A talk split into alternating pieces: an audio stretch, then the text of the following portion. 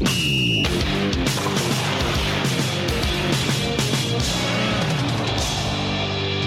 Arvoisa Radio Play-kuuntelija, MM-humma kasvaa maistereiden studiolla. Sporttimeistereiden jääkiekon MM-spesiaalissa käymme läpi kaikki kisojen 16 joukkuetta. Ketkä putovat B-sarjaan? Onko A-lohkon jatkopaikkataistelu tasaisin vuosiin? Missä menee leijonat? Onko mahdollisuutta edes mitalle?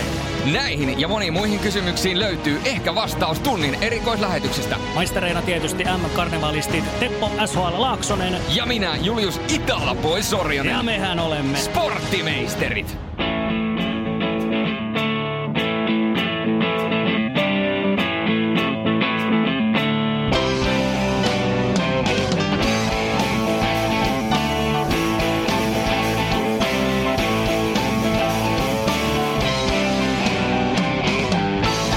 No, näin se on vuoden odotus ohi ja jos aloitetaan nyt sitten ennakoinnit tuolta B-lohkon puolelta, eli B niin kuin Bratislava, niin siellä tietysti meillä on hallitseva mestari, itse asiassa kaksinkertainen mestari Ruotsi ja Venäjä, ne on jälleen lohkossa ne kärkisuosikit.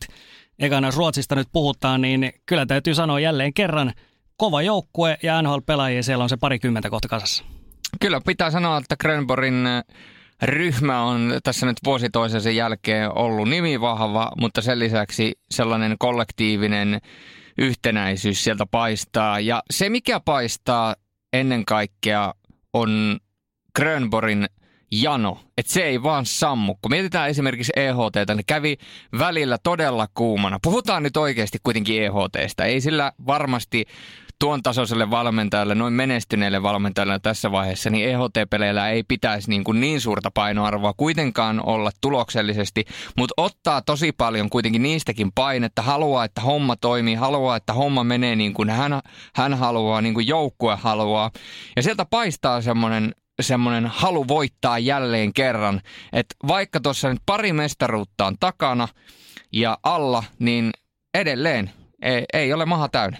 Ei, ei ole. Et se on aika harvinaista, että voittaa kolme putkeen. Et Tsekkiä siinä viimeksi onnistui tuossa 99-2001. Tsekki on se edellisen kerran tehnyt, mutta siis joukkue on hyvä jälleen kerran, jos mietitään, että siellä on ensinnäkin Lundqvistista lähdetään hyvä veskari, on siellä sitten on Ekman Larssonia, Larssonia, jotka on ollut edellisessäkin mestaruusjoukkoissa mukana, Gustafsson ja niin edespäin. Että hyökkäys nyt ei ole ehkä ihan sellainen tähtisikermä, mutta totta kai niin kuin Petterssonit ja kumppanit, niin kyllä, kyllä näillä pitkälle mennään. Mennään pitkälle. Ei missään nimessä, jos mietitään paria viime vuotta, niin siellä on ollut vielä suurempia, suurempiakin tähtiä. Esimerkiksi tietysti Niklas Beckströmi tulee heti ensimmäisenä mieleen jotain joukkueessa ole. Ja se on kerta kerrasta pelaaja, joka olisi mun mielestä ainakin Ruotsi ykkössentteri. Ja Niklas Beckström on yksi parhaita, ellei paras pelintekijä mitä NHL nyt 2010-luvulla on kyllä, ollut. Kyllä, että, että iso, iso lovi tietysti keskikaistalle, mutta mielenkiintoista on nähdä, että viime vuonna odotettiin Petterssonilta, että olisi, olisi näyttänyt vähän enemmän jopa MM-kisoissa, mutta vielä ei ollut valmis ja, ja tota, nyt tänä vuonna olisi aika kantaa joukko. Että kuitenkin aika häikäisevä kausi NHL. Ihan siis suvereenia peliä. Miten pysty tavallaan duplikoimaan oman pisteiden tekemisensä SHLstä NHL, niin se on, se on täysin poikkeuksellista. Joo, ei se, ei se yleistä ole. Ja se on juuri iso ero, että hän oli viime joukkueessa, hän oli hyvin pienessä roolissa, siellä jopa ylimääräinen hyökkäjä, mutta nyt hän on ykkössentteri, niin siinä sitten nähdään. Mutta mä luulen, että Elias näyttää kyllä nyt niin kuin koko kiekko maailmalle myöskin, että mikä se hänen kansainvälinen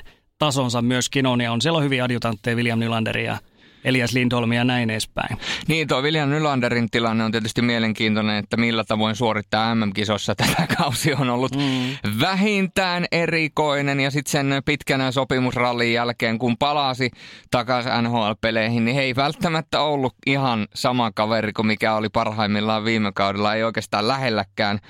Et, et se on se on jännä nähdä, että millä tavoin Nylander pystyy suorittamaan. Oli muun muassa Beckströmin kanssa ihan jär, jäätävän hyvä silloin tuota, mestaruus, mestaruuskeväänä, toisena mestaruuskeväänä. Ja tietysti mielenkiinnolla näen esimerkiksi Joakim Nykordia, koska itse tykkään ainakin Joakimin pelaamisesta, että niin kuin on paljon ollut puhetta nimenomaan sieltä NHL-lähöstä ja, ja jossain vaiheessa agentti sanoi, että 20 seuraa hänestä kiinnostanut vai mitä mm. oli, niin, niin, niin tuota, ei, ei ole ihme. On todella hyvä pelaaja ja, ja tota, on sellainen pelaaja, joka jos saa hyvin ruokaa niin sanotusti, niin pystyy laittamaan limppua aika paljonkin uuniin. Voi olla jopa kärkimaalien tekijöitä näissä kisoissa Ruotsin joukkueelta. On, on ihan mahdollista. Että Ruotsi on hyvä joukko, hyvin valmennettu. Sitten taas jos mietitään Venäjä, joka on lohkon toinen kärkisuosikki, niin siellä taas mä näkisin, että se valmennuspuoli on nimenomaan sit se isoin kysymysmerkki. Siellä on hienoja pelaajia, tähtipelaajia paljon, mutta sitten just tämä, että miten Vorobjov saa sitten pidettyä kasassa tällaisen nipun, niin hänellä ei vielä sellaisia, sellaisia tota henkseleitä niin sanotusti, jos sillä paukutellaan, että pidetään nämä kaverit kurissa. Se on jännä nähdä, miten hän siinä onnistuu, koska jos ka- kaikki, jotka katko, katsoo EHT-pelit, niin näkee, että Venäjässä kytee aikapommi. Ja se aikapommin nimi on Nikita Kucherov. Siis se, se kasetti alkoi pettämään jo aika pahasti NHL pudotuspeleissä. Se pelikielto, joka oli tietysti täysin aiheellinen. Ja mistä se syntyi, niin näytti, että Nikitalla alkoi palamaan käpy. Se kättely Panarinin kanssa, mistä tuli virallihitti tietysti äh, somessa – niin siinä näkyy, että otti päähän. Pitääkin ottaa. Jos sä oot, pelaat yhden kaikkien aikojen NHL-kauden, kaikkien aikojen venäläinen pistemies yhdellä kaudella NHL ja niin edelleen, seuraennätyksiä uusiksi, niin pitääkin olla pettynyt, jos et sä pysty suorittamaan sen enempää. Mutta sitten se, että Nikita Kucherov tulee EHTlle ja sillä menee käpy ihan täydellisesti jumiin. Taisi ottaa kolme jäähyä siihen samaan peliin. Ja ihan siis järjetöntä tökkimistä, pökkimistä, niin siis jos Nikita Kutserovilla palaa käpy näissä kisoissa, niin mä en ole yhtään yllättynyt, että siltä tulee vielä joku jäätävä ylilyönti.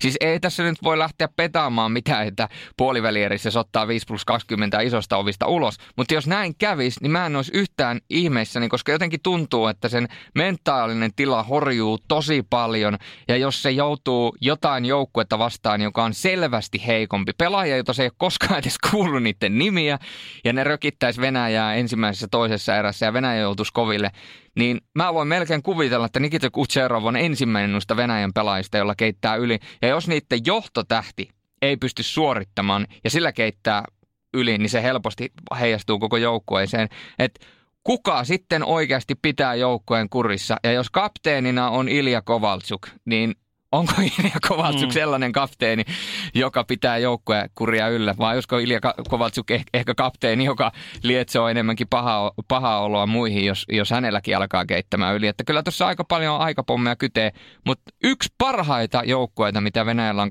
2000-luvulla MM-kisoissa ollut, varsinkin hyökkäyksellisesti, että, että on, on, tulostakin on. pitäisi tulla. Ei, ei sitä ei voi kiistää. Siis jos sulla on Ovechkin ja Malkin ja siellä löytyy samasta joukkueesta Kusnetsovia, niin tota, äh, hienoja pelaajia, mutta siis hirveän isoja persoonia hän on. Että se on valmennuksella. Siinä tulee olemaan kyllä aikamoinen haaste pitää nämä herrat kurissa. Että kyllä siis Venäjällä nimilippu, nimilista on äärimmäisen hyvä. Heillä on hyvä veskari siellä, Vasilevski, Pakistokin ihan ok. Ei tietysti samalta tasolla kuin hyökkäys on siellä Orlovia ja, Tsaitsevia ja tällaisia. Mutta nimenomaan tämä, tämä, että miten sä pidetään kurissa tällainen ryhmä, niin se on se kysymysmerkki. Että alkulohkossa ei mitään ongelmaa, mutta sitten kun mennään pudotuspeleihin, niin se on mielenkiintoista nähdä, että miten, miten siinä sitten onnistutaan vai tuleeko siellä sitten tämmöistä solo, soloilua aika paljonkin näiltä pelaajilta. Niin se on se, on se kysymysmerkki siinä. Että muistetaan viime, kisoissakin Venäjä putos puolivärissä, mikä on iso katastrofi se halutaan siellä nyt korjata tietenkin. Kyllä, täytyy sen verran Venäjän ansioksi kuitenkin sanoa ja puolustukseksi tuosta puolivälieräkamppailusta Kanadaan vastaan, että jotain hyvin epävenäläismäistä siinä myöskin tapahtui, nimittäin Venäjä tuli kaksi vai kolme kertaa takaa tasoihin ja se joukkue kuitenkin taisteli yhdessä. Toki siellä oli myöskin yksilösuorituksia paljon, mutta, mutta se joukkue taisteli yhdessä. Eli siinä näkyy sellaista yhtenäisyyttä, että jos tuo joukkue onnistuu löytämään sellaisen sisäisen harmonian, kollektiivisen, ja harvinaisesti tietysti venäläisjoukkoille, mutta semmoisen kollektiivisen yhteistyöpelaamisen, niin tuota joukkoa on todella vaikea voittaa. Ja kun me mietitään erikoistilanne pelaamista, niin jos ylivoima lähtee kisojen alusta toimimaan ja mikä olisi parempi tapa alkaa harjoittelemaan sitä kuin heti alussa Norjaa vastaan, niin sieltä tulee kaksi sellaista ylivoimaa, että niin kuin NHL-joukkueetkin olisi ihmeessä, että kuinka paljon siellä on taitoa kentällä. Että jos sulla löydä ylivoimaan Kuznetsov, Malkin, Kucherov, Danodova, mm. Ovechkin, niin, niin se on aika jäätävä. On, on. Siis ei, lista on hieno, mutta Venäjällä on, it, Venäjä on tavallaan itse se itsensä suurin haasteja tässä myöskin. Mutta sitten jos mietitään näitä muita lohkon kandidaatteja tuonne puolivälieriin, niin totta kai sieltä nousee Tsekki ja Sveitsi ensimmäisenä. Tsekillä on ollut tällaisia ihan ok-kisoja, mutta mitalipeleissähän Tsekitkään ei ollut pitkään aikaan, että Tsekki on vähän, vähän niin kuin pudonnut jopa tuonne taakse ja nyt kun tätäkin joukkuetta katsoo, niin ei siellä niin kuin mitään valtavan isoja tähtiä taaskaan ole, ole tässä joukkueessa mukana, että no, no Jakub Vrana on varmaan niin kuin kovin nimi jopa tässä, sitten tulee Onrei Palattia ja niin edespäin, mutta siis ei todellakaan, ei voi sanoa, että Tsekki niin kuin mikään iso mitalikandidaatti olisi näissäkään kisoissa. No ei, mutta yllätys valmis ja kyllähän tuossa kuitenkin joukkueena on sellaiset palaset, että se pystyy varsinkin kaksi ensimmäistä kenttää, niin pystyy suorittamaan. Philip Hittil on sellainen mielenkiintoinen nuori pelaaja, jota ehdottomasti seuraan mielenkiinnolla. Dimitri Jaskin olisi varmaan tältä kaudelta halunnut enemmän, mutta mutta nyt on sitten mahdollisuus suorittaa MM-kisoissa. Ja sitten tietysti pitää muistaa Branaan lisäksi myöskin Jakub Voracek, joka on kuitenkin vuosia ollut kestotähti NHL. On ollut vuosia äh, Filin kantava voima ja on vielä tämän joukkueen kapteeni. Ja aika paljon myöskin Tsekin osalta, kun puhutaan maalivahtipelistä, niin kolmikko on Partosa, Krype, Kovar – kovas, niin äh, näihin kolmeen maalivahtiin tavallaan kiteytyy kuitenkin Tsekin menestyminen, koska pitää muistaa, että sitten kun aletaan pelaamaan niitä ratkaisupelejä, niin jos maalivahtipeli sakkaa, niin kuin viime vuonna esimerkiksi Venäjällä Shestiorkin puolivälierissä, vaikkakin Venäjän haastokanada, niin, niin tota, se tekee joukkueen voittamisesta todella vaikeaa. On, on. Se pitää, pitää todella hyvin onnistua näin veskareiden ja ei toi puolustuskaan niin kuin mikään, mikään niin ihmeellinen ole heillä, että, että Sveitsi, kyllä mä luulen, Tsekin haastaa kovasti tuosta kolmossiasta vähintään. Niin kuin muistetaan viime vuonna, Sveitsihän ei ollut mitenkään kummonen vielä tuossa alkulohkon alkuvaiheessa, mutta sitten siellä tuli NHL-vahvistuksia mukaan. Timo Maier tuli kesken kaiken, ennen kaikkea Roman Josi on tosi tärkeä. Hän on ollut molemmissa MM-hopeamitalleissa mukana ja nyt hän on alusta alkaen siellä, niin kyllä, kyllä Sveitsi on niin kuin hyvin uskottava tässä ja voi hyvin kirjaa tuossa jopa Tsekin ohitsekin jo alkulohkossa. Sveitsillä on mahdollisuus jatkaa sitä samaa rataa, mitä viime vuonna nähtiin. Ja mun mielestä vaikka Sveitsin nippu, niin ei se kaikista nimivahvin näissä kisoissa olekaan, niin sieltä löytyy kuitenkin laatua. Että kyllähän siellä olisi niiden raitterin menevä aukko ja kaikkea muuta, mutta pitää muistaa, että siellä on kuitenkin pelaajia, jotka pystyy tekemään tulosta kovallakin tasolla. Kevin Fiala, Niko Hischierin johdolla, niin tuo joukkue pystyy aika moniin asioihin. Pitää muistaa, että Gregory Hoffmanilla oli ihan jäätävän hyvä kausi takana. Ja Gregory Hoffman on myös pelaaja, jota kannattaa seurata. Lino Marticini, aivan järkyttävän taitava pelaaja. Että tuolta puuttuu sellaisia äijä, jotka menis tuohon kokoonpanoon myöskin eurooppalaisista pelaajista. Kerta kerrasta Enso Korvit ja muut, ne on isoja poissaoloja. Mutta tuossa joukkueessa on niin paljon niin sanottua upsidea vielä, mitä ei välttämättä olla vielä tähän mennessä nähty, niin mä uskon, että tuo joukkue on yllätysvalmis. Ja pitää muistaa, että maalivahti peliin todennäköisesti myöskään tämä joukkue ei kaadu. Siellä on hyvät maalivahdit. Ja puolustuksesta vielä on sanottavana, että esimerkiksi tuota, tuon Roman Josin takana vielä hyökkääviä puolustajia, niin esimerkiksi Joel, Joel Genazzi ja Roman Loffel on myöskin sellaisia pelaajia, jotka voi niin kuin suuren kansan yllättää omilla, omilla taidoilla. Että sieltä löytyy myöskin hyökkäysosaamista. Että mä näen Sveitsin tosi mielenkiintoisena seurattavana näissä kisoissa ja todennäköisesti Sveitsin jääkiekkopelit tässä näissä kisoissa tulee olla viihdyttäviä.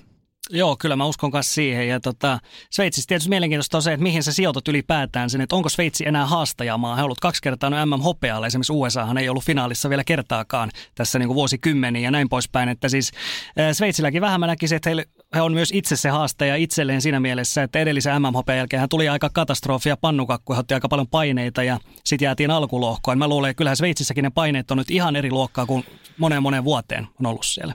Joo, mutta menestyä. On.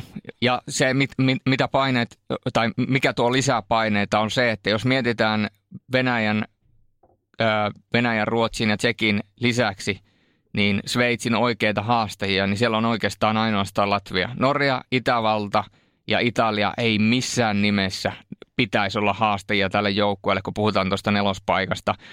Joten Sveitsin puolivälieräpaikka pitäisi olla sinetöity. Me voidaan palata kohta vielä Latviaan, että minkä takia ja minkälaisia haasteita sieltä löytyy Blugersin johdolla, mutta en näe mitään syytä, miksei Sveitsi pelaisi puolivälierässä. Jos ei pelaa, niin se on heille epäonnistuminen. Meistereiden MM-kisa special, hyper, super, ub, uber special. Ja jos mietitään tuota B-lohkon jatkopaikkakeskustelua ja sinne ollaan nytten Ruotsia, Venäjää, Tsekkiä ja Sveitsiä heitetty, niin kuten äsken sanottiin, niin Latviahan on se Sveitsin suurin haaste, ainakin pitäisi olla. Ja jos mietitään Latviaa, niin Latvia on saanut sinne omaan joukkueeseensa ne pari pelaajaa, jotka pelaa myöskin Pohjois-Amerikassa NHL-tasolla, eli, eli Rudolf Palsers ja Teddy Blugers, semmoisessa kirjassa on ei-joukkueessa ole, mutta nuo kaksi edellä mainittua pelaajaa on sellaista, jotka pystyvät olemaan käänteen tekeviä pelaajia. Ja jos esimerkiksi mietitään Balsetsia, hän vastasi viime vuonna mm ehkä yhdestä komeimmasta maalista, joka oli tietyllä tapaa ehkä näyte ja sellainen pienimuotoinen tällainen traileri hänen ää, tuosta taitokapasiteetistaan. Ja kaksi sellaista pelaajaa, josta mä odotan ja jolta mä odotan paljon viihdyttäviä, kiekollisia taiteilijoita ja tuo erittäin hyvän lisän tuohon Latvian pelaamiseen. Kyllä joo, että kaikki nämä viisi joukkuettahan oli puolivärissä viime kisoissa, mutta nyt valitettavasti Latvia joutui tähän lohkoon, niin heillä se on vähän, vähän kiikun kaakun, että tämä on kova lohko. Mä oon ehdottomasti sitä mieltä, että Bratislavan lohko on kovempi tänä vuonna kuin toi Kositsen vastaava, että Latvia todennäköisesti just jää siinä sitten kiikun kaakun ulos, ellei esimerkiksi Sveitsi nyt vähän epäonnistu sitten. Et toki se keskinäinen peli on tärkeä Latvia-Sveitsi ja Latvialla ennen kaikkea se, että Mersikins tulee nyt mukaan, niin se on todella iso palanen heille. Se voi olla just se käänteen tekevä voima siinä jopa. Että jos sä vertaat Latviaa ja Sveitsiä, niin kyllähän Latvialla se taso tippuu sitten tämän kärkiukkojen jälkeen. Jos vertaa Sveitsiin, niin, niin se pudotus alaspäin on, on aika kova, kova sitten. Että Latvian materiaali ei se ole läheskään yhtä laaja kuin Sveitsillä, mutta nämä kärkiäijät ja ennen kaikkea mä nostan tietysti Elviksen sieltä esiin, että nämä, nämä pystyy kantaa Latviaa. Elvistä ei pidä koskaan unohtaa. Paljon ollaan tässä meistereiden historiaa aikana puhuttu Elvis Mertlikinsistä, ollaan puhuttu hänen Kolumbusyhteydestään ja siitä, että tuleeko hänestä joskus Kolumbus maalivahti. No nyt tänä vuonna se tapahtui. Ja tota, nyt kun on päässyt siellä vähän haistelemaan aika kovaakin huumaa, mitä tänä vuonna on Kolumbuksessa nähty, niin tota, veikkaisin, että into piukeena Elvis palaa tolppien väliin. Ja tällä kaudella se, mitä on Sveitsin liikaa tuossa vähän seurannut sivusilmällä, niin ei ole välttämättä ollut se kaikista paras kausi Elvikselläkään. Ja on paljon varmaan turhauttanut myöskin Lukanon touhu ja tietysti Lukanon loppukausi ja varsinkin playerit, niin ne, ne sitten päättyi vähän lyhyeen, turhankin lyhyeen, mutta tota, mä uskon, että Elvis on jälleen kerran yksi MM-kisojen parhaista maalivahdeista ja, ja parhaana päivänä pystyy kannattelemaan joukkuettaan ja tietysti Latvian ja Sveitsin välinen keskinäinen peli. Se voi olla, että sillä on massiivinen merkitys näiden molempien joukkueiden sitten loppu, loppukisoihin, että pelaako toinen puolivälierissä vaiko ei, joten tota, sitä, sitä ottelua kannattaa sitten myöskin silmäillä, koska se voi olla näiden kisojen kannalta tosi tärkeä ottelu. Näin on, näin on. Että sen jälkeen, Latvian jälkeen siinä on sitten selkeä väli mun mielestä, että sitten kun mennään Norjaan jo siinä kohtaa, niin Norjahan on tämä niin sanottu, me on, puhuttiin vähän väliinputoajan joukkueesta on puhuttu, niin Norja on just tällainen ollut jo pitkään, että heillä ei ole ollut mitään todellista palaa tuonne läheskään puolivälieriin. Toisaalta on kuitenkin sen verran hyvä joukkue, he pystyvät aina pari voittoa ottamaan, millä he pitää sen paikkansa A-sarjassa. Ja tänäkin vuonna siellä on vielä Itävalta ja Italia, niin eh, hyvin todennäköisesti Norja pystyy ottamaan ne riittävät pisteet, että he säilyy, mutta toisaalta ei mitään saumaa tuonne lohkon neljän parhaan joukkoon. Eli he on, he on todella selkeä välinputoaja tässä Bratislava-lohkossa. En olisi paremmin pystynyt kiteyttämään. Että Norjalla ei... Niin, mitä tuosta Norjan kiso... Norjalla on oikeastaan pelkästään hävittävää jälleen kerran. Että kun ei, ei, en vaan niin kuin näe, toki jääkiekossa kaikki on mahdollista. Me ollaan nähty tässä nyt jääkiekokauden aikana monissakin eri sarjoissa ollaan nähty jättimäisiä yllätyksiä. Mutta jotenkin kun puhutaan kuitenkin, että Norjan pitäisi voittaa niin monta joukkuetta tuossa, jotta he olisivat puolivälierässä. Niiden pitäisi olla Latviaa parempi, niiden pitäisi olla Sveitsiä parempi näin lähtökohtaisesti, ellei sitten joku noista kolmesta isosta maasta floppaa ihan täydellisesti, niin se on aika mahdoton yhtälö. Mutta sitten taas toisaalta, niin en mä myöskään usko, että Norja oikeasti putoaisi, koska Italia – sössi viime vu- toissa vuonna omat kisansa ihan täydellisesti. Ne olisi voinut ottaa pisteitä ja ne olisi voinut säilyä, mutta parissa ottelussa ihan viimeisillä minuuteilla, viimeisen vitosen, viimeisen kympi aikana, ne niin sanotusti kusi, oma, kusi omiin muroihinsa, ihan suoraan sanottuna. Niin sanotusti jääty ja suli. Niin jos Italia on tästä oppinut, niin hyvä, mutta sitten siellä on kuitenkin vielä Itävalta. Ja Norjan pitäisi olla huonompi kuin Itävalta ja Italia. Toki jos se häviää sekä Itävallalle että Italialle, niin... Sitten se on hei hei Norja. Sitten se on hei hei Norja, mutta, mutta tuota, toisen kun voittaa, niin on jo aika vahvoilla ja mä näkisin, että kyllä Norja ainakin noista toisen voittaa. On, on, on. Että jos sulla on Patrick Tuuresen siellä edelleen on se ykköstähti, niin kyllähän tekee ne pari maalia noissa peleissä, mikä riittää. No, Bratislavan lohko, sitten siellä on vielä kaksi viimeistä joukkuetta näin, niin lähtökohtaisesti Itävalta, Italia, niin kyllä mä itse pistän Itävallan siihen edelleen. Itävalta teki aika harvinaisen tempun, he onnistui viime kisossa nousijana säilyttämään sen paikkaansa. valko meni puolestaan alakertaan ja kyllä Itävallalla on hyvät saumat ehdottomasti nyt myöskin säilyä, koska Italia on nousijajoukkue siinä ja näiden vertailussa niin Itävallalla siellä on kuitenkin kovempia pelimiehiä minun mielestä. On, on, osittain kyllä. Ja siellä on sellaisia kärkiäjiä, jotka pelaa myöskin ihan kovissa liikoissa. Esimerkiksi Fabio Hofer, joka pelasi tällä kaudella Ampripiottassa ensimmäistä kauttaan, Sveitsin liikaa siis. Ja siellä oli kuitenkin oma joukkueensa viidenneksi paras pistemiestä, jossa vajaaseen 50 pelin Sveitsin liikassa teet 27 pinnaa niin kyllä se kertoo siitä, että sulla on kuitenkin taitoa ja sä pystyt suorittamaan myöskin MM-kisatasolla.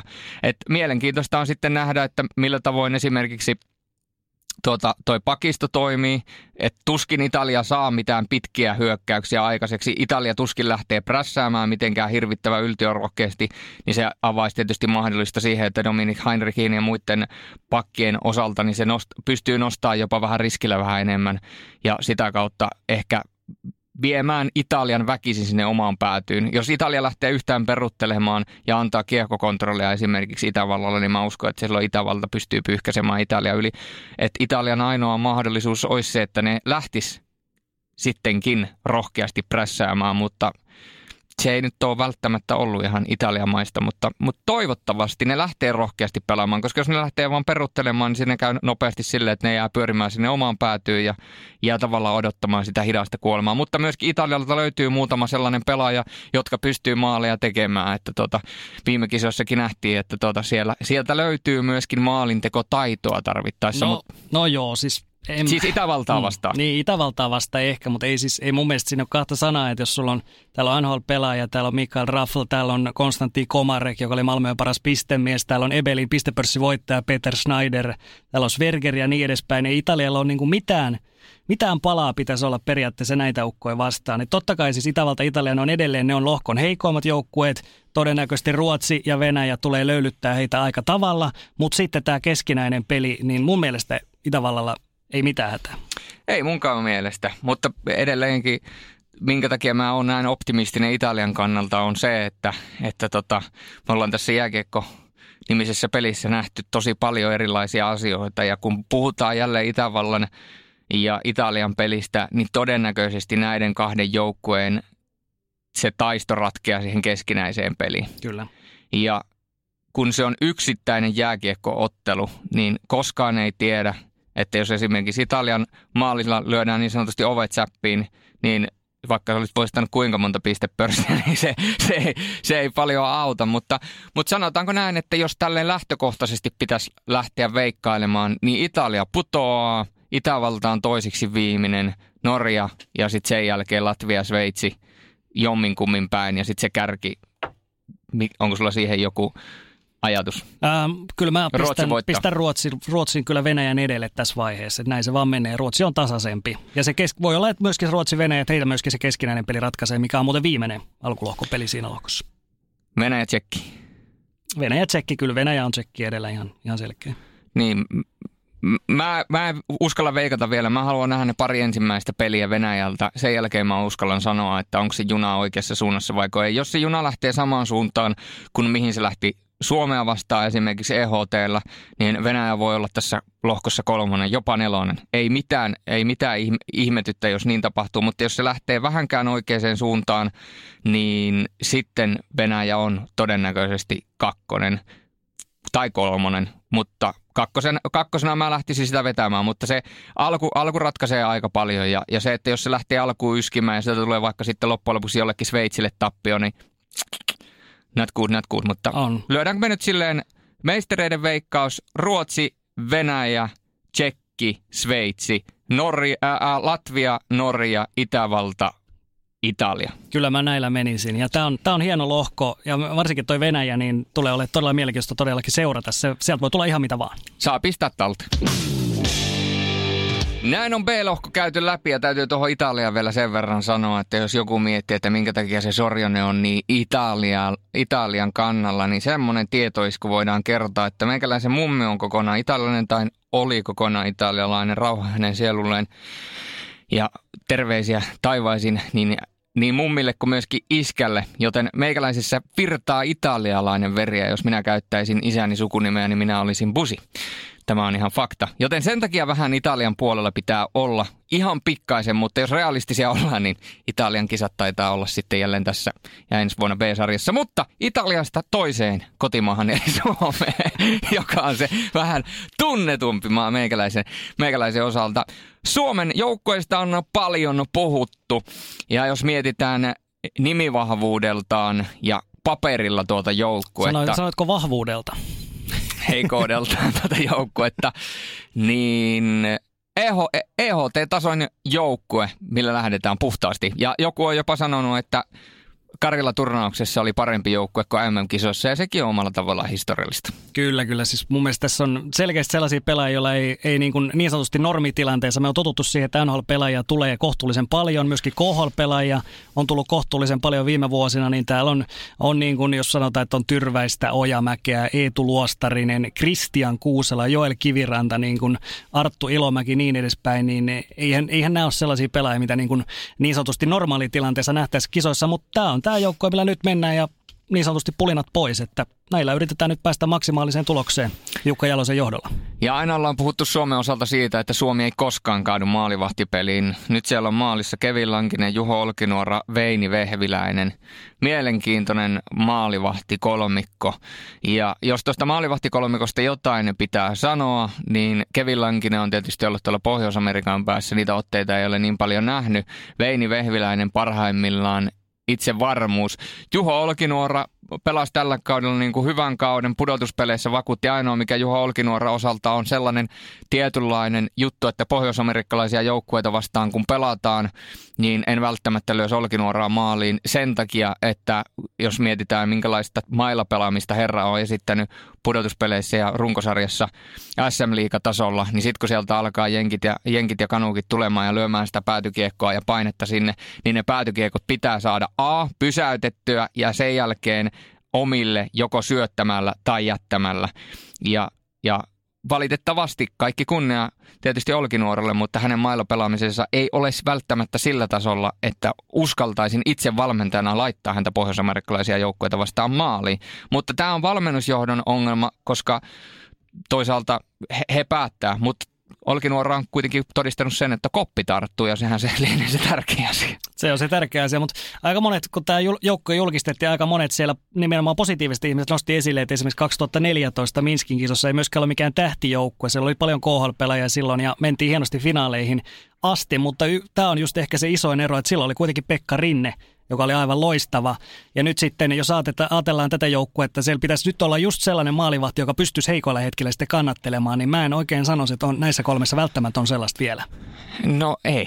Ja mm. kun pitää muistaa, että kaikki on suhteessa vastustajan ja katsokaapa ihan huviksenne 2011 joukkueiden rostereita, katsokaa huvikseen niitä muiden joukkueiden rostereita niiltä vuosilta, kun Suomi on vähän heikommalla, lainausmerkeissä heikommalla joukkueella menestynyt, niin ei siellä välttämättä muillakaan joukkueilla ihan järkyttäviä tähtisikermiä ole ollut. Että mun mielestä mun elinaikana näin miesmuistiin, niin sillä lähtökohdalla – millä nyt lähdetään kisoihin, niin varmaan niin kuin paperilla huonoin, tai siis huonoin, mutta nimettömin joukkue tähän mennessä. Ja se asettaa tietynlaisia haasteita. Pitää muistaa, että siellä on oikeasti hyviä pelaajia. Siellä on tulevia NHL-pelaajia paljon, sellaisia, jotka saa NHL-sopimuksessa. Siellä on tuleva NHL ykkös- tai kakkosvaraus, Kaapo Kakko.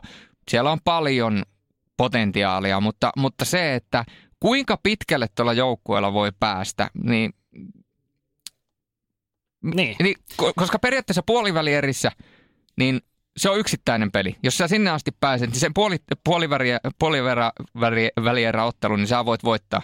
Vaikka sulla olisi siellä kakkostivari, kak, kakkostivari veskamaalissa, jos se pelaa elämänsä pelin. Eihän se ole niin kuin, onhan näitä nähty. On, on. on. Mutta mut, mut sitten sen jälkeen pitäisi voittaa välierä ja sitten vielä finaali. Mm. Niin, no, Kyllä se, niin kuin se puolivälierä on jo sellainen, että jos sinne mennään, niin se olisi niin kuin mun mielestä jo hieno ja kaaduttaa saappaat jalassa, sekin olisi hieno. Jos mietitään tätä lohkoa, USA Kanada on kovia, palataan niihin sitten myöhemmin tarkemmin. Slovakialla on hyvä joukkue, niin Suomi todennäköisesti on kuitenkin niin kolme neljä, mikä tarkoittaa, että sieltä todennäköisesti tulee Ruotsia, Venäjää, on, on ne todennäköisimmät vastustajat jo heti siinä puolivälierässä. Niin siinä on aika, aika isot haasteet kyllä edessä. Jos mä olisin, jos mä olisin leijonapelaaja, niillähän nyt ei noille äijillä kiinnostaa, että kuka sieltä tulee vastaan. Ne on, vetää semmoisella spiritillä. Mutta jos mä olisin leijonapelaaja, niin mä toivoisin, että Venäjä jollain ilveillä voittaa tuon lohko ja Venäjä tulee ensimmäisessä, ensimmäisellä pudotuspelikierroksella vastaan, koska se on sellainen joukkue, että suomalainen ryhmä, tollanen niin underdog-joukkue kuin ikinä saattaa olla, niin sieltä kun oikeasti velimatti Savinaiset ja muut käy vähän kertomassa Nikita Kutseroville tarinaa, niin voin kertoa, että siellä alkaa pakka leviämään, ja jos sen pakan saa leviämään, niin Suomella on kaikki elkeet mennä MM-kisojen puolivälieristä jatkoon. Ja muistetaan nyt kuitenkin tosiasia. Esimerkiksi silloin, kun voitettiin 2011 maailmanmestaruus, niin silloin Venäjää vastaan, niin eikö se nimenomaan ollut ensimmäinen 1-0 maali, minkä Mikael Granlund veti ilmaveivillä. Mm, näin se oli. Ja se oli yksittäinen soolosuorite, joka pisti tavallaan niin kuin Venäjää sekaisin, että, että Juman kautta, että mitä tuolta tulee, niin kuin vanha selostuskin kuuluu. Niin Suomelta löytyy kuitenkin sen verran nuoria... Kaapo kakko. Niin, Kaapo kakko. Ei tarvi ilmaveiviä vetää, mutta sanotaanko, että yksilösuorituksilla ja yksittäisillä peliratkaisulla ja väläytyksillä niin voi saada Venäjän paka sekaisin. Mutta sitten kun sieltä alkaa tulemaan Ruotsia, Kanadaa, USA, USAkin on ehkä sellainen joukkue, mikä on Suomelle viime vuosina sopinut, mutta, mutta tota, ää, aina pitäisi uskoa mestaruuteen, mutta ensimmäistä kertaa varmaan ikinä, niin mulla on jotenkin semmoinen fiilis, että mä en niin kuin pysty näkemään mitenkään Suomea maailmanmestarina, mutta mä näen Suomen välieräjoukkueena. Se, se on mahdollisuus ja taas jos sieltä pääsee pronssiotteluun, niin Suomihan on aina ollut pronssiotteluissa kuitenkin tuntuu, että Suomi, Suomella on löytynyt se spiritti, kun ehkä sitten jollakin toisella joukkueella on saattanut olla, että ei enää kiinnostu varsinkin pohjois-amerikkalaiset joukkueet, että, että tota, pitäisikö Suomelle pedata pronssimitalia näistä kisoista? No Vaikea sanoa, kun ei vielä pelejä pelattu, mutta, mutta siis sanotaan näin, että jos siitä puolivälirestä mennään jatkoon, niin, niin se on kova juttu. Mutta posin kautta pitää vielä sen verran posiikin on sanoa, niin se puolustus mun mielestä on ihan hyvä. Jos sä on. Hakanpää, Jokiharju, Kaski, Koivisto, Lehtonen, Mikkola ja sitten vielä Ohtamaa, Lindboom, Siis tämähän on paras osa-alue, mikä Suomella on. On, siellä on 4-5 NHL-valmista pakkia kuitenkin mm. periaatteessa. Et kyllä tämä on todennäköisesti sellainen joukko, että yritetään luukut pitää aika lailla kiinni siellä ja, ja sillä tavalla just sitten vähän niin kuin kilpparin kautta lähdetään näitä isoja vastaan. Ositsen lohkossa, jos jatketaan, niin, niin Kanada USA on ilman muuta suosikkeja tänäkin vuonna siellä samassa lohkossa jälleen kuin Suomi ja Kanada. Jos ensin heistä puhutaan, niin on ollut mitalipeleissä tässä mukana jo pitkään. Viime vuonna pronssipeli, jossa toki hävisi tällä kertaa sitä ennen hopeita, kultaa ja niin edespäin. Että he on löytänyt hyvää menestysreseptiä ja he on saanut kovia pelaajia vuodesta toiseen nyt mukaan myöskin MM-kisoihin. Niin, Kanadalla löytyy puulia NHL niin järkittävän paljon. Me ollaan monta kertaa tai kavereiden kanssa puhuttu näistä joukkueista esimerkiksi World Cupiin tai olympialaisiin, kun Kanada voi tehdä ykkös- tai kakkos- tai kolmosjoukkueen, mm. ja ne on ne kolmosjoukkueetkin tosi kovia. Mutta tänä vuonna on tullut myöskin oikeasti suuria supertähtiä. Olihan viime vuonnakin Conor McDavid, mutta jos tuolta niin nostaa pelaajia esille, niin Vegasin Jonathan Marchessault on järkyttävän kova maalintekijä, järkyttävän kova pelaaja, että nyt on kaksi pettymyskevättä tietysti Vegasin osalta, vaikka se viime vuoden finaalikevät olikin huikea oikeaa, niin tänä vuonna sitten päättyi eh, ehkä jopa vähän epäoikeudenmukaisesti. Siellä on Mark Stone, joka on järkyttävän kova laituri, yksi parhaita laitureita NHL. Ja sen lisäksi sieltä löytyy myöskin syvyyssuunnasta Jean Couturier, joka on tosi monikäyttöinen, taitava, hyvä pelaaja, seurattava ja tietysti John Tavares ei hirveästi esittelyä kaipaa. Katsotaan pakistoa, Shit, Theodore, Theodore ja sitten tietysti Thomas Chapot, tosi hyviä kiekollisia pakkeja ja sitten vielä maalivahtiosasto. Kun sulla löytyy parinkertainen Stanley Cup-voittaja Matt Murray ja erittäin lahjakas nuori nälkäinen maalivahti, niin kuin sanotaan nälkäinen. Voi saattaa olla myöskin Janonen, toivottavasti Elia Janonen, kun kosissa ollaan Carter Hard, niin kyllä tuossa on pakka kunnossa. Ja vielä pisteenä iin päälle – niin valmennuksessa parinkertainen Stanley Cup-finaalisti Alan Vigneault, niin kyllä siinä alkaa olemaan rosteri kunnossa. On, on. Ja hyvä, että maalivahtipeli, mikä välillä on siellä sakannut, niin se on siis todella hyvässä kunnossa myöskin. Ja kyllä tämä on menestysjoukko ilman muuta paperilla. Että Kanadalla ehkä pikkasen haasteena näkisi sen, että tämä Kositsen lohko, se ei ole niin kova kuin toi Bratislavan lohko. Eli juuri pudotuspelejä ajatellen, he ei saa niin kovia pelejä alle tässä. Heillä on USA tietysti kova, mutta sekin tulee vasta viimeisenä tässä alkulohkossa. Niin, niin Bratislavan joukko, että siellä Venäjä, Ruotsi pelaa kuitenkin keskenään, Tsekki myöskin, Sveitsi, niin toisessa lohkossa tulee näitä kovia pelejä enemmän jo alkulohkovaiheessa. Se on Kanadalle tärkeää ja kun nostetaan vielä tuota maalivahtipeliä vielä esille, niin miettii, että siellä oli viime vuonna kolmikko Di Pietra Kemper ja Curtis McElhaney. Ja nyt mm. verrataan tuota nykyistä maalivahtikolmikkoa. Okei, siellä on Mackenzie Blackwood tavallaan statistin roolissa tossa, mutta joka tapauksessa todella niin kuin poikkeuksellisen kova maalivahti kattaus myöskin Kanadalla. Ja mä näkisin, että jos mietitään Kanadaa joukkueena, niin näistä pohjoisamerikkalaisista joukkueista on aina puhuttu, että ne tulee sinne vaan ryyppäämään ja ne tulee vaan bilettää ja pelataan darrassa ja kaikkea muuta ja näitä tarinoita sieltä kisakylästä leviää. Ja totta kai se on, se on osa totuutta, mutta kyllä tässä nyt viime vuosina ollaan myöskin nähty sitä, että Kanada on sinne tullut pelaamaan. Ja kyllä ne on siellä myöskin pelannut. Ei ne ole siellä vaan niin kuin höntsäilyt. Siellä on pistetty kroppaa, likoa ja kaikkea muuta. Ja sinne on kaikkia suuria supertähtiä aina Conor McDavidista lähtien tullut. Niin kyllä se kertoo myöskin, että se kanalaisia kiinnostaa. Ja, ja Kanada on ehdottomasti yksi suurimpia ennakkosuosikkeja näihin kisoihin jälleen voittamaan kultaa. Ja jos ei välierissä asti ole joukkue, niin se on pettymys. On, on. Ja olisi todella iso yllätys. Et sitten jos USAta miettii, mikä on toinen tällä lohkon iso suosikki, niin USA on tyypillisesti ollut aika paljon myöskin näitä nuoria pelaajia, niin kuin nytkin heillä on yliopistopelaajia siellä ja huikea Jack Hughes esimerkiksi joukkueessa sitten vähän liidereitä niin kuin Patrick Kane kokeneempaa osastoa, mutta USAlla silti se on pakko todeta Kanadaan verrattuna, että USAhan ei ole esimerkiksi finaaliin päässyt ollenkaan vielä, vielä niin kuin vuosikymmeniin, että heillä niin kuin välierissä viimeistään se on klikannut et vaikea sanoa, mikä se USAlla on sitten, että tarvisiko siellä olla vielä enemmän sit syvyyttä ja kokemusta sit siinä kohtaa mukana? Niin, se voi olla. Tietysti valmennus on aina yksi asia, mikä, mikä ratkaisee ja tietysti Jeff Hill, jolla on ollut aika vaikeat vuodet tässä nyt tuolla Detroit Red Wingsin suunnalla. Detroitilla on nyt muutenkin ollut vaikeat vuodet ja, ja muuta. Mutta tota, pitäisi olla varmaan nälkää kuitenkin koutsata. Tietysti Patrick Kane kapteenina, onko hyvä huono kapteeni, siitä voidaan olla montaa mieltä. Siellä on Buffalon kapteeni, Jack Eichel. Mutta yksi sellainen asia, mikä näissä kisoissa mihin itse tulen kiinnittämään huomiota, niin erikoistilanteet, niiden arvohan on noussut koko ajan, enenevissä määrin, myöskin MM-kisoissa. Niin jos me mietitään, se voi olla, että räjäyttävät tuota kentällis, kentällisrulettia vielä MM-kisojen aikana, Yhdysvalloista siis puhun, mutta jos sulla on laittaa sinne vasemmalle pointille ykkösylivoimaan joko Aihel tai De Brinkat, ja sulla on molemmat mahdollista löydä sinne vasemmalle pointille. Ja sit sulla on siellä jakamassa sellaisia äijä kuin Johnny Goodrow tai vaikka Patrick Kane. Aika monta maalia on De Brinkat pistänyt tyhjiin Kanein syötöstä. Äh, Aihelilla on ihan jäätävä laukaus ja tiedetään minkälainen pelaaja äh, Johnny Goodrow on, niin kyllä siellä niin kuin on erikoistilanne osaamista. Ja sitten kun sulla on lyödä sinne maalin eteen jyskyttämään Chris Kreideria ja James Van Riemsdykea, joka on tehnyt niin kuin NHL vuosien saatossa, ollaan huomattu, miten hän tekee sieltä maalin kulmalta pelaamista, taidetta ja kaikkea, mutta siinä on, siinä on paljon hyviä elementtejä, että et, tota, et ylivoimalle ei välttämättä kannata tätä joukkuetta päästää. Ja mä sanon, että tässä on niin kuin, voi olla jopa kaikkien aikojen YV-kisat niin, että siellä on Kanada, Venäjä, Ruotsi ja tota, USA, jolla on sitten sellainen ylivoima, jossa niin prosentit on ihan järkyttävän kovat. On, on. Siis kyllä tässä on menestysaineksia, mutta sitten kun mennään ihan pieniin tekijöihin, varmasti on lohkossa kova, en tiedä onko kovempi kuin Kanada, mutta menee jatkoon puolivälieristä ilman muuta hyvä edellytyksiä mennä jatkoon, mutta välieris voi sitten taas tyssätä. Se on sitten pieniin asioihin. Esimerkiksi tämä pelaaminen, siellä on Cory Snyder ja Thatcher Demko on tällä hetkellä niin kuin ne, joiden varaan, varaan pitäisi kasata tämä maalivahtiosaaminen, niin siinä ehkä hävitään sitten näille muille tosi koville maille.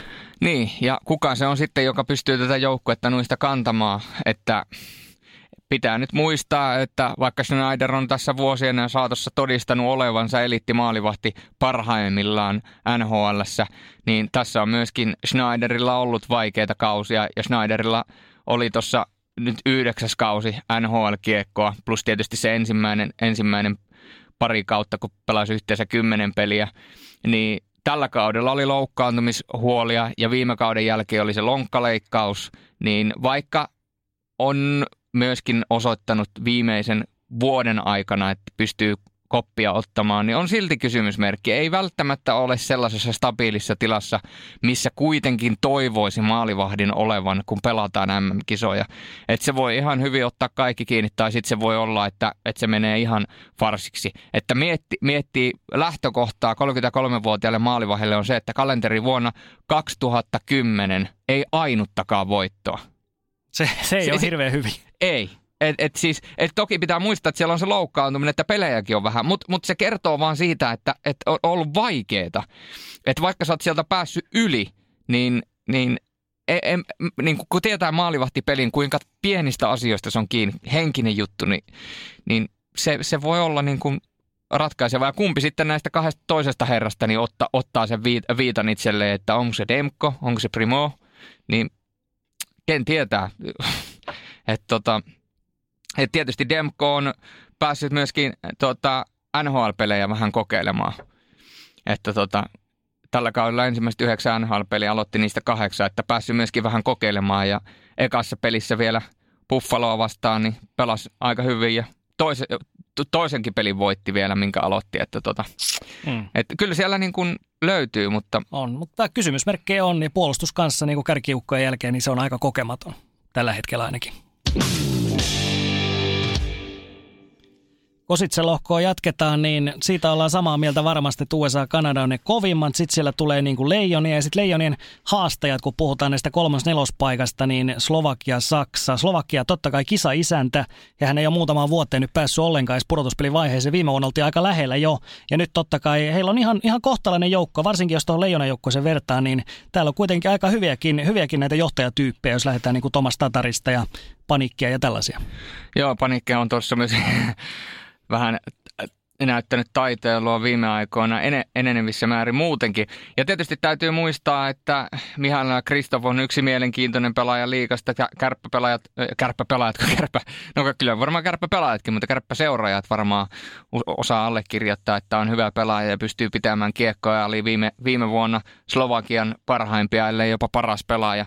Ja tietysti tuosta pakistosta, niin äh, vaikka kausi nyt ei välttämättä se kaikista onnistuneen ollut, niin mä nostan Marek Dalokan yhtenä sellaisena pelaajana esille, jota kannattaa seurata. Mä itse tykkään herran luistelusta. On tosi dynaaminen pelaaja, tukee hyökkäyksiä, lähtee tulemaan. Ja se voi olla, että tietysti, tietysti sä SHL-eksperttinä varmasti allekirjoitat tämän mun kanssa, että kun sä pelaat muurossa, niin sulla ei välttämättä kannata hirveitä odotuksia niin kuin tietysti itselle asettaa. Ja sitten tietysti toinen on Erik Schernak, eh, joka on myöskin erittäin hyvä puolustaja ja pystyy myöskin tukemaan hyökkäyksiä tarvittaessa. 21-vuotias puolustaja, joka nyt tietysti on pari kautta mennyt tuolla NHL-organisaatio, eli Tampa Bay Lightningin mukana ja tällä kaudella aika tasapainoinen NHL-kausi myöskin.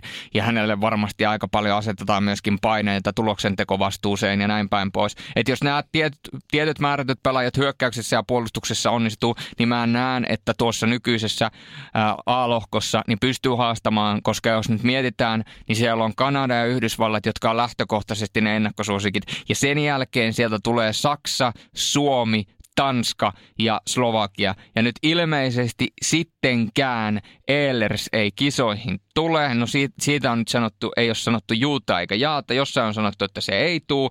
Jossain sanottiin hetken aikaa, että se saattaa tulla. Ja on ollut jossain vaiheessa joukkueen mukana jopa Itävallassa. No tuli tai ei tuu. Siellä Eller kuitenkin tuli loukkaantumishuolista huolimatta. Niin tuossa on nyt neljä sellaista joukkuetta, jotka taistelee – kahdesta paikasta. Tuosta tulee todella, todella mielenkiintoinen, koska sitten siellä on kahtena viimeisenä joukkueena Ranska ja Iso-Britannia. Ja tässä nyt en nyt halua Ville Niemisiä tässä tehdä, mutta Iso-Britannian mahdollisuudet menettyä tässä lohkossa ei järin suuret ole. Voidaan melkein suoraan istuttaa he siihen viimeiselle paikalle.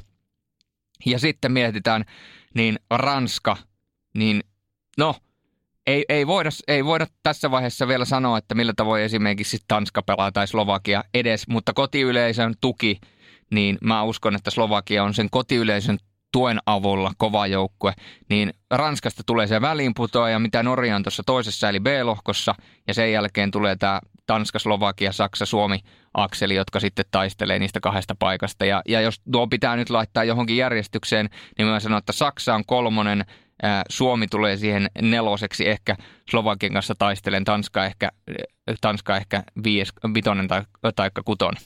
Mm, mä, oon, mä oon aika samoin linjalla. Mä ehkä Slovakia jopa sinne kolmospaikalle voisin vääntää tässä, että siellä on, kuten sanoit, kotiyleisö, kotikisat. Heillä kävi tuuri, tai tuuri ja tuuri, mutta heillä kävi hyvät tässä myöskin, koska nämä, kun nämä lohkot jaettiin, niin he olisi alun perin ollut, ollut tietysti tuossa toisessa lohkossa, mutta koska haluttiin kisa-isäntä eri lohkoon kuin tsekki, niin he pääsivät tähän Kositsen lohkoon. Ja heillä on tosi hyvät mahdollisuudet edetä tästä niin kuin jatkoon ensinnäkin ja jopa sitten kolmospaikalla. Ja Suomeen vastaan tulee varmasti olemaan tasaisempi Suomi-Slovakia-peli kuin pitkään aikaan. Mä uskon näin. Jos, jos Slovakia pystyy suorittamaan sillä tasolla, noiden pelaajien tavallaan potentiaalin ylätasolla, niin niillä on kuitenkin näihin muihin joukkueihin verrattuna kuitenkin ihan ok joukkue. Ja Saksaa ei pidä myöskään tuosta unohtaa. Saksalla on kuitenkin nyt sellainen nippu kasassa, että sieltä löytyy kahteen kenttään kuitenkin erittäin hyviä tekijöitä. Jos miettii, että Saksalla sentteriosasto, jos mietitään kahta ensimmäistä kenttää, niin sulla on lyödä tuollainen lainasmerkeissä kaksipäinen hirviö sinne. Sulla on Leon Drysaitel ja sitten sulla on sen lisäksi vielä Dominic Cahoon. Niin kyllä siinä on aika hyvät palaset lähteä rakentamaan. Ja kuitenkin pakistosta löytyy myöskin osaamista. Corbinian Holzer on tärkeä osa tuon joukkueen puolustusta, vaikka kaikki muut onkin puhtaasti Saksan Saksan liikan puolustajia, niin siitä huolimatta sieltä löytyy, löytyy sitä tarvittavaa taitotasoa ja osaamista. Ja tietysti yksi sellainen pelaaja, joka kannattaa myöskin pistää todella tarkasti suurennuslasin alle – on nuorukainen 23-vuotias Frederik Tiffels on muuten järkyttävän dynaaminen ja taitava pelaaja. On myöskin NHL varattu pelaaja, Pittsburgh on varas herran 2015 aikoinaan ja on myöskin tuolla Pohjois-Amerikassa käynyt useamman vuoden pelaamassa. Nyt tänä vuonna oli ensimmäinen kausi Kölner ja sopimusta on vielä ensi kaudella siellä, joten tota, kannattaa pistää nimi mieleen ja jos leijona pörssejä ja muita kasailee, niin hintalaatusuhteelta on muuten hyvä pelaaja, on myöskin esitellyt tässä viimeisen parin parin, tai viimeisen parin viikon aikana myöskin sellaista tietynlaista yhteistyökemiaa Leon Dreisaitelin kanssa, joten tota, mm. Saks, Saksalla, Saksalla löytyy palaset olla tuossa lohkossa kolmonen, nelonen. On. Jos, jos vielä yrittää tiivistää sen silleen, niin mä näkisin sen niin, että jos näitä kolme, jos Suomi, Saksa, Slovakia vertaa, niin Slovakialla ja Saksalla, niin kuin sanoit Raisatel Kahun, niin se absoluuttinen kärki sillä hyökkäyksessä se on jopa kovempi Saksalla ja Slovakialla, kun puhutaan kovista NHL-pelaajista. Mutta sitten kun mennään muille osastoille, se tasottuu ja ehkä se ratkaiseva tekijä maalivahtipeli, millään näillä kolmella joukkueella siellä ei ole sellaista ihan tähtimaalivahtia, niin se saattaa olla myöskin se ratkaiseva tekijä näiden kolmen välillä niissä keskinäisissä peleissä. On. Ja se, mikä Saksaan tietysti tuo myöskin uskoa Saksan tekemiseen on se, että siellä on nyt Toni Söderholm käskyttäjänä ja sitten tietysti vielä Jalonen tulee siihen, ää, oliko tämä nyt titteli Team Advisor vai mikä tämä virallinen titteli oli, tulee sinne neuvoantajaksi ja muuta. Ja mietitään kuinka kokenut ja hyvä valmentaja Jalonen on ja, ja mietitään mestaruus tänä vuonna Pernin kanssa. Sieltä tulee niin paljon osaamista, että jos Söderholmin puolustuspeliajattelulla sen saadaan yhdistettyä tuohon Jalosen voittamisen kulttuuriin ja yhtenäisyyteen, mitä Jalosen joukkueet on vuosikausia esittänyt, niin Saksa voi olla yhtenäisin pitkään, pitkään aikaan. Ja muistetaan, että tässä parin viime vuoden aikana myöskin Saksaan on sitä myöskin menestymistä aina olympialaisista lähtien tullut. Joten siinä on niin kuin yllätysvalmis joukkue on. nimenomaan tämän, tämän toisen lohkon On, ja se on just Leijonien kannalta, nämä on ehkä jopa ne tärkeimmät pelit. Että näitä vastaan pitää pärjätä, jos halutaan mennä puolivälieriin. Nämä on tosi tärkeät pelejä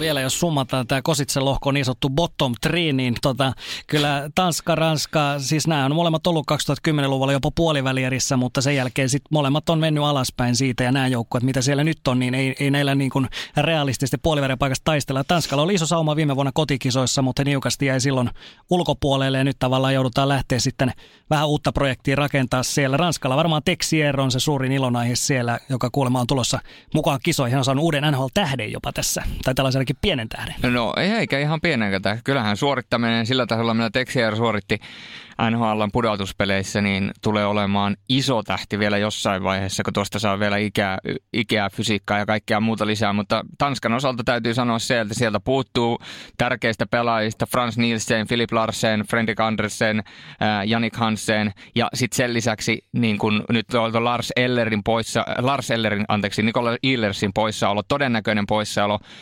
Lähdetään siitä, että herra ei kisoissa ole. Siitä nyt on ollut vähän ristiriitaista uutisointia. Herra olisi itse ilmeisesti halunnut pelata pelata siitäkin huolimatta tätä Winnipeg Jetsin suunnalta, kun sen Colton Perreikon laukauksen blokkasi jalka ilmeisesti murtu siitä, niin on sanottu, että jalka ei kestä, mutta herra on itse halunnut. Mutta tuo, nyt on vähän itsellekin mysteeri, että mitä siellä nyt oikeasti tapahtuu. Lars Eller joka tapauksessa tuli kisoihin, ja jos me aletaan miettimään noita pelaajia, niin kyllähän siellä kuitenkin Eurooppa-tasolla olevia niin kuin tähtiä löytyy Peter Reginistä lähtien. Ja tietysti pitää Mikkel Pötker muistaa, erittäin hyvä vahvistus. Ja sitten tietysti jollain tasolla myöskin itse jään seuraamaan, millä tavoin nuori 20 Joakim Blickfeld suorittaa, että on taitokapasiteettia ja kaikkea muuta, mutta se, että pystyisi täydelliseen juoksukilpailuun näitä kolmea kahta muuta joukkuetta vastaan, niin on se, on se aika vaikea. Ja tietysti, no, Euroopan, eurooppalaistasolla, jos mietitään, niin siellä on kuitenkin hyviä pelaajia. On, on. Ei siis, ei se, ei se Tanska surkea joukko, ja muistetaan kotikisossa he voitti jopa Suomen, niin kuin muuten Saksakin voitti niin. viime vuonna alkulohkossa. Että tavallaan jos lähtee posin kautta lähestyä Tanskaa, niin ei tämäkään siis Leijonille varmaan mikään läpihuutojuttu tuo ei. olemaan nimenomaan tällä nykyisellä joukkueella. Että... Mutta mun mielestä tämä A-lohko on kaiken kaikkiaan kimurantimpi. Että on todella vaikea, koska nyt kun siellä, jos Texier tosiaan kisoihin tulee, niin Ranskakin on sellainen joukko, että siellä yhden kentällisen verran löytyy sellaisia pelaajia, että ne voi hyvänä päivänä erikoistilanteista ratkoa pelejä ja kaikkea muuta. Ja puhutaan maalivahtipelaamista, niin siellä on sellainen maalivahti, joka pystyy parhaana päivänä lyömään luukut, pystyy tavallaan kiusaamaan.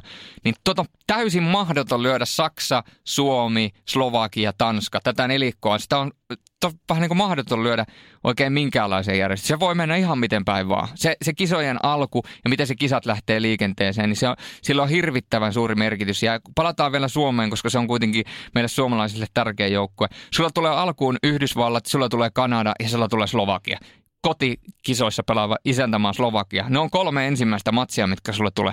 Se on mm. ihan hirveä alku Suomelle. On. Ja, ja niistä on pakko vähintään yksi voittaa. Jos, sä otat, näin, jos, jos kolme ottaa tuohon alkuun pataa, niin, sitten sit tulee kyllä aika pitkät kisat. On, on. Yleensä neljä voittoa riittää, mutta sen jälkeen, jos sä häviit kolme, niin se tarkoittaa, että sun on pakko voittaa jokainen peli. Ei ole oikein muuta vaihtoehtoa. Niin, ja kun sulla on siellä kuitenkin vielä kohdattavana Saksa ja mm. Tanska, ja Ranska, jolle on hävittynyt vähän paremmallakin nipulla kuin nyt, niin tota, Lähtökohtaisesti Suomella on tässä yksi peli, jonka se varmuudella voittaa Iso-Britannia. Niin, Iso, Iso-Britannia on nousia, nousia mutta tota, ei, ei, hän siis, ei Iso-Britannialta tule mitään. Siellä tulee olemaan todennäköisesti hyvin rumia pelejä nämä niin kuin Kanada USAta vastaan. Tämä on ainoa tällainen Suomellekin jopa tällainen, minkä suht varmasti pystyy pelaamaan Suome, Suomeen tässä Iso-Britannia-pelissä, että tuskin on yhtään parempi kuin esimerkiksi Etelä-Korea, joka oli viime vuonna ihan täysin vastaan tulija. Näin, kaikki 16 joukkuetta on käyty lävitse ja mielenkiintoiset askelmerkit saadaan tosiaan kisoihin. Molemmissa lohkoissa siinä on kova vääntö, varsinkin näistä viimeisistä paikoista, ottakaa myöskin lohkovoitoista sitten omat taistelunsa. Niin eh, hyvät kisat, ehdottomasti hyvät kisat tulossa, vaikka Suomella ei ole mikään tähtirykelmä, niin sehän ei itse kisojen mielenkiintoa pudota millään tavalla. Ei, ja pitää muistaa se, että mikä tuo kisojen sitä mielenkiintoa tai lisää sitä mielenkiintoa on A-lohkon tuo neljä tasa, neljän tasaisen joukkueen ryhmä Suomi, Saksa, Slovakia, Tanska. Ja sen lisäksi niin jotenkin mielenkiinnolla jään odottamaan tuota B-lohkon Latvia-Sveitsi-taistelua ja sitten tämä kolmen joukkueen ryhmä Norja, Itävalta – Italia, että miten se lähtee muotoutumaan, koska tavallaan jos siellä yksittäisen yhden pelin pystyy vaikka Italia voittamaan ja yllättämään tai ottamaan yhden pisteen edes joltain maalta, niin se, se kääntää sen heti sen koko paletin ympäri. Tässä on paljon mielenkiintoisia asioita, mutta jos otetaan nyt vielä nopeasti, niin pelaajia, niin ketä sulta nousee esille? Tässä on aika monta pelaajaa jo käyty läpi ja aika monta pelaajaa nostettu esille, mutta onko vielä jotain pelaajaa, jota itse lähdet seuraamaan mielenkiinnolla? No siis mun täytyy tietysti Ruotsin kautta lähteä, koska mä seuraan Ruotsia aika paljon näissä kisoissa, niin, niin ennen kaikkea tämä Petterssoni, tietysti hän on nyt ykkössentteri, hän Kuka? on ihan, Elias, ihan eri roolissa kuin viime kisoissa, ja sitten toinen kanssa Erik Gustafsson, joka viime vuonna ei esimerkiksi finaaliin mahtunut pelaamaan, mutta hän oli tehokkain pakki tällä kaudella NHL jo sitten ruotsalaista, todella iso läpimurto siellä, niin mä sanoisin Erik Gustafsson ja Elias Pettersson on tällaisia uusia ruotsalaistähtiä. Niitä kannattaa seurata silmä kovana. Mä Ruotsilta seuraan sitä Joakim Nykordia, että millä tavoin se suorittaa. Ja sitten kun tota Ranskaa tuossa sivuttiin, niin ranskalaisista niin mä todennäköisesti lyön itselle tikunnokkaan Tim Bozonin. Ja tietysti mielenkiintoista on nähdä myöskin, millä tavoin Charles Petrand suoriutuu. Et siinä on sellaisia lisäpelaajia ja tietysti Lat- Latvialta ne pari pelaajaa, mitkä mä jo aikaisemmin totesin Teddy Bluegersista lähtien. Ja sitten Venäjältä erikoisseurannassa on Kutserovin pinna. Mm. Kutserovin pinna. Ja sitten hei, Sveitsi. Nyt kun tässä nyt ollaan hehkutettu, niin Sveitsin pelaajista, niin ehdottomasti tota, jäikö mulla joku sieltä sanomatta? No Hisier varmaan sanottiin, no, mutta hänelle on ekat miesten kisat, niin se on, se on mielenkiintoista. Hän on ykkössentteri nyt tässä joukkueessa, nuori kundi, mutta todella hyvä pelaaja. On, on. Ja se, että tosi isossa paikassa oman joukkueensa kanssa, että nyt kun New Jersey pääsee tuohon varaustilaisuuteen paalupaikalta, niin olisi aika herkullinen nähdä Huge tai Kakko kakko hänen kanssaan. Ja jos kakkoa alettaisiin peluttamaankin sentterinä, koskaanhan näistä ei voi tietää, niin New Jersey Devilsillä olisi käsissään tällainen niin sanottu kaksipäinen hirviö. Mm. Ja näitä kaksipäisiä hirviöitä vuosien saatossa ollaan nähty sentteriosastolta NHL, jotka on voittanut mestaru- mestaruuksia. Muistetaan Carter, Kopitar kaksikko, muistetaan Malkin... Ähm, Crosby. Crosby kaksikko, nyt sitten mm, lähivuosilta Beckström, Kuznetsov, joten, joten tota, siellä Jersey, New Jerseyssä rakennetaan uutta tulemista ja sen takia Hischier on mielenkiintoinen pelaaja, koska hän on yhden legendaarisen NHL-seuran eh, tämän uudelleen rakentamisprojektin tavallaan ykköspalanen, joten, joten senkin osalta on jännä nähdä, miten hän pärjää tällaisissa tota, eh, kisoissa, jossa, jossa tota, ympäristö on vähän erilainen, kaukalo on vähän erilainen ja, ja tota, mm. et nyt on, kun NHL-kaukalo on vähän päässyt sinuksi, mutta NHL on jo näyttänyt, että on NHL-tason pelaaja eikä, eikä hänen tarvitse kellekään todistella, että osaa pelata jääkiekkoa. On, on ja Leijonis tietysti, niin, niin kuin sanoit, kakko todella mielenkiintoinen. Oliver Kaski voi olla sellainen, joka on näissä kisoissa niin kuin ihan, ihan ykköspakki jopa siellä. Hän on mennyt ihan, ihan älyttömästi eteenpäin koko ajan tämän kauden aikana. Ja sitten vielä viimeisenä, mutta ei vähäisimpänä, niin täytyy jotain nostaa aina Italiasta esille. Niin Italiasta Marco Rosa. Kyllä, Espoon Bluesin vanha. Ja hei, Kyllä. hei, sitten Antoni Pardaro on muuten, on kuuten mielenkiintoinen pelaaja. Kannattaa laittaa seurantaan. 26-vuotias Asiago hyökkääjä, joka nyt Alppiliikasta ensi kaudeksi siirtyy Epeliikaan ja Pohjois-Amerikassa pitkän pätkän pelannut on. Löytyy taitoaspektia myöskin, joten lyö, mm. lyökää Paldaro mieleen. On, on. Ja kyllähän Italian, Pardaro, Italian, Pardaro, niin Italian sankari tietysti on Andy Bernardet. Mä en voi kuvitella, kuinka monta ämpäristä hikeä hän tulee vuodattaa tuolla kisojen aikana, koska ei niinku tylsää hetkeä Italian maalilla tule olemaan varmasti. Niin, mä oon tässä varmaan laihtunut saman verran kuin mitä Andy Bernard tulee va- laihtumaan se MM-kisojen varten. So, Sorin on ollut kaksi viikkoa keittoruoalla, niin voin sanoa, että tulee, tulee olemaan kevyet kisat. Sä oot ollut kaksi viikkoa keittoruoalla, mutta nyt ollaan kaksi viikkoa sitten MM-kisoissa, niin hienot kisat tulee. Mulla on ainakin itsellä odotukset on ihan niin, kuin niin korkealla kuin ne voi ikinä olla, että kohta läikkyy. Huomenna läikkyy itse asiassa. Huomenna läikkyy ja huomenna Tepon ensimmäinen peli. On toi tota, Ruotsi vastaan Tsekki, se on iltapeli. Kyllä, hmm. ja huomenna lähdetään katsomaan, että Poriseiko Kutserovin kattila ensimmäistä kertaa Norjaa vastaan. Muistakaa seurata kaikki kisojen ottelut tulee, kaikki 64 ottelua tulee Siimoren kanavilta sekä Siimoren suoratoista palvelusta. Jos tulee myöhemmin kisojen aikana, kisojen jälkeen tulee jotain mietittävää, kysyttävää, ideoita, jotain muuta sporttimeistereihin liittyen, niin meidät tavoittaa sitten somekanavista. Saa laittaa twiittejä ja kaikkea muuta, jos joskus tehdään vielä, tai kun tehdään näitä lisää, niin jos haluatte kuulla jotain meidän mielipiteitä johonkin asioihin tai uusia ideoita, niin niitäkin otetaan vastaan. Mutta tota, tästä lähdetään mm. kohti MM-kisoja. Huomenna alkaa kaikki kanavat tulille kannustetaan Suomelle hyvät kisat ja toivotaan, että näistä tulee nyt vuosikymmeniin yhdet parhaimmista kisoista. Ainakin aineksia löytyy, joten tota, ei muuta kuin turvaamoet kiinni. Huomenna mennään.